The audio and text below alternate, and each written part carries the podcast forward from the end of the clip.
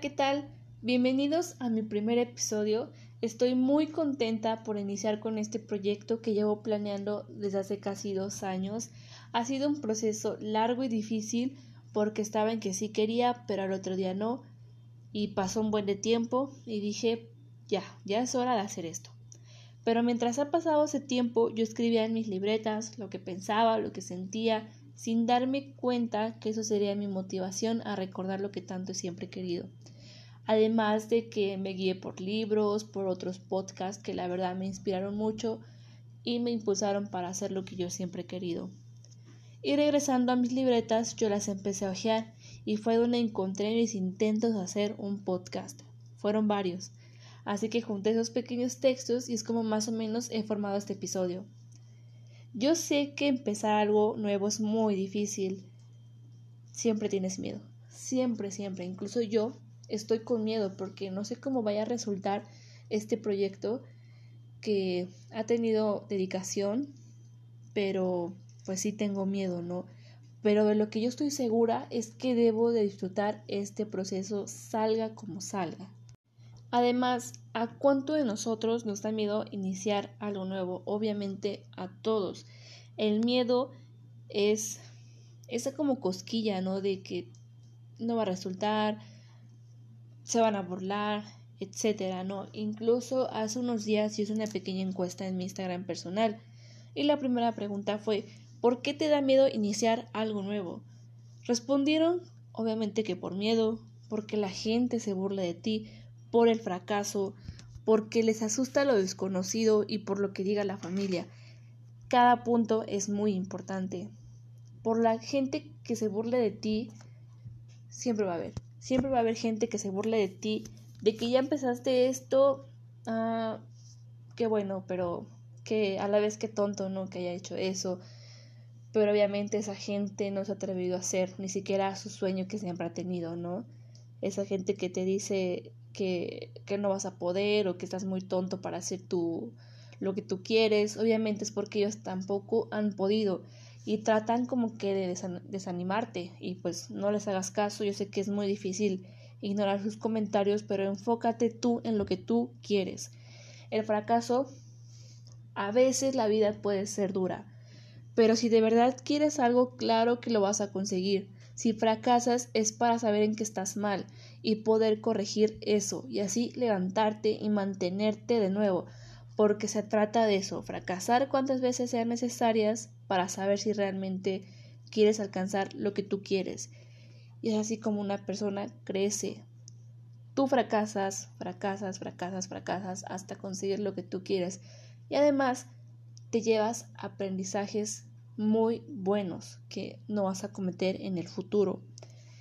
Y por lo que diga la familia, obviamente sí, sí, eso es un punto también muy importante de lo que opine la familia acerca de nuestros sueños, ¿no? Porque les puede parecer muy locos, pero hay que demostrarles que aunque estemos locos, vamos a poder triunfar. La segunda pregunta fue, ¿te da miedo que algo no resulte como esperabas? Dijeron, me decepciono, pierdo control de mis emociones, mucho, que mis sueños se queden solo en sueños, unos que unos muy poco, otros no, y uno que la verdad me pareció muy buena su respuesta que no, que es un ser humano y se puede equivocar. Y eso exactamente.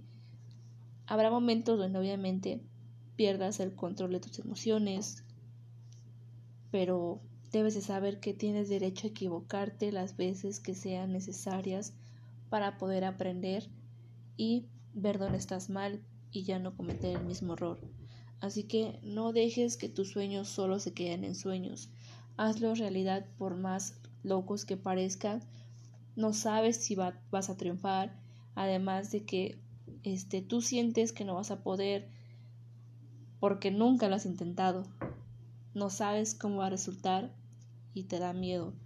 Pero pues hazlo, tú enfócate en tu proyecto y pues ya, que resulte como resulte, pero disfruta mucho el proceso. No te vas a arrepentir, en serio. Y la tercera pregunta fue, ¿estás dispuesto a intentar alguna vez más? Y la mayoría me dijo que sí. Si se caen, se levantarán. Que es un ser humano y pues lo, lo va a volver a intentar hasta que pues los resultados los, los obtenga, ¿no? Y pues obviamente que por su futuro, sí, todo es posible si eres perseverante.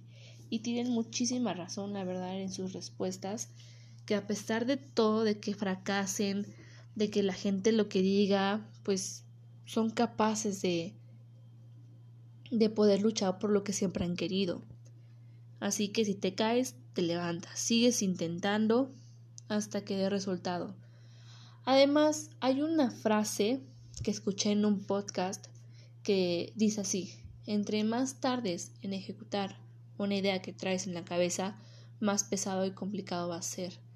Así que, miren, este, hay muchos proyectos que a lo mejor ustedes llevan pues tiempo pensando y pues se les hace ya pesado no poder publicarlo o darlo a conocer en mi caso, ¿no? Que yo llevo casi dos años y la verdad sí es un poquito pesado, ¿no? Porque tantas ideas tenía y pues ninguna ejecutaba o solamente una y pues obviamente se me hizo muy, muy, muy, muy, muy, muy pesado.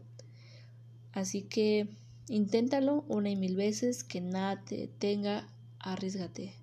No dejes que el miedo te paralice.